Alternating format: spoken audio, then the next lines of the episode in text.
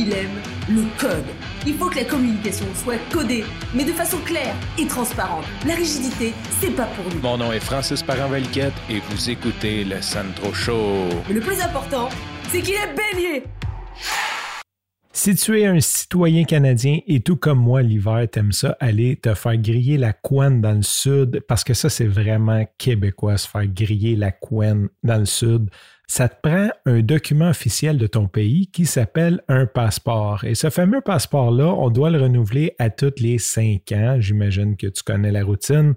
En gros, on remplit un gros formulaire, on fait appeler un de nos chums pour qu'il confirme qu'ils nous connaissent parce qu'il y a big deal, hein, je veux dire. Ou un, gros, un gros coup de téléphone, on a fait notre travail de citoyen.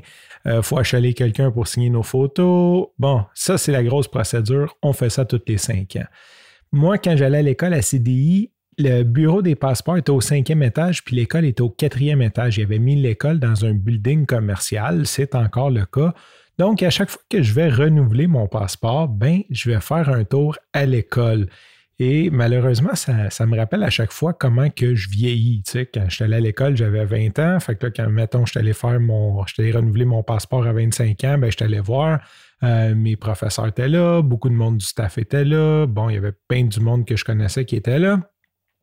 La deuxième fois que je suis allé renouveler mon passeport, il commençait à avoir un peu moins de monde que je connaissais, des cours que je connaissais plus. Et bon, ça commençait à se diluer parce que j'étais rendu à 30 ans, donc 10 ans plus tard, ça commence à se diluer. Et là, la dernière fois que j'étais allé faire mon passeport, j'avais comme 36 ans.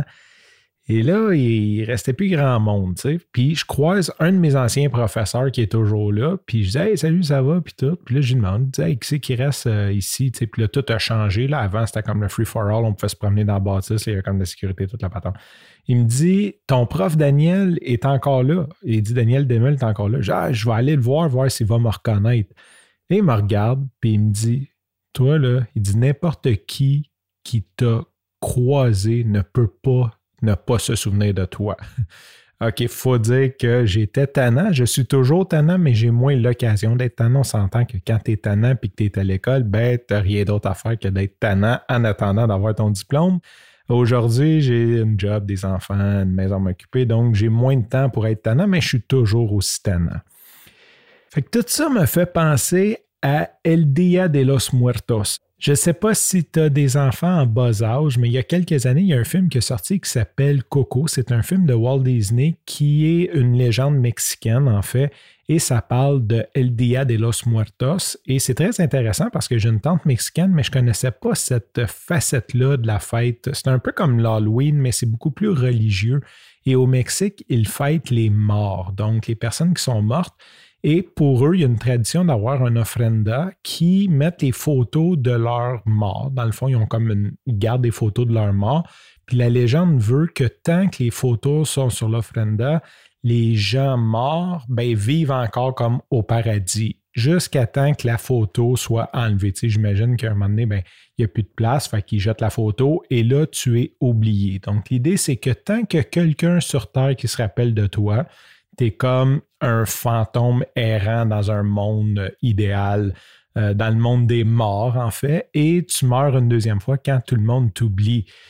Quand je vais mourir, je pense a bien du monde va se souvenir de moi, à entendre ce que le témoignage de mon professeur. Donc, je suis correct, même si je n'ai pas d'offrenda, je devrais rester dans le monde des morts un certain temps parce que supposément que je suis gravé dans la mémoire. Puis en plus, si le Sandro Show continue d'être diffusé sur Anchor gratuitement, ben peut-être qu'il y a encore du monde qui va se souvenir de moi parce que vous allez m'écouter. Là, si tu te demandes, Sandro, mais tu t'en vas où avec ça? Tu tout à fait raison. En fait, c'est qu'aujourd'hui, c'est une journée euh, un peu spéciale. C'est la fête de mon père. Il aurait eu 61 ans. Il manque beaucoup. Euh, je pense souvent à lui. Puis, tu sais, ça fait huit ans qu'il est mort. Il est mort en 2013, sept ans qu'il est mort. Euh, en tout cas, ça, me touche. Puis je voulais souligner sa fête. Puis pourquoi toute cette espèce d'intro-là? C'est que si mon professeur pense que moi, tu peux pas m'oublier, ceux qui ont connu mon père ne peuvent pas l'oublier. Je pense que même s'il n'y aurait pas de photos sur l'offrenda, je pense qu'il va vivre encore quelques centaines d'années dans le monde des morts. Je vais avoir le temps d'aller le rejoindre avant qu'il parte de là. Sur ce, je te remercie pour ton écoute. Je te dis à demain et bye bye.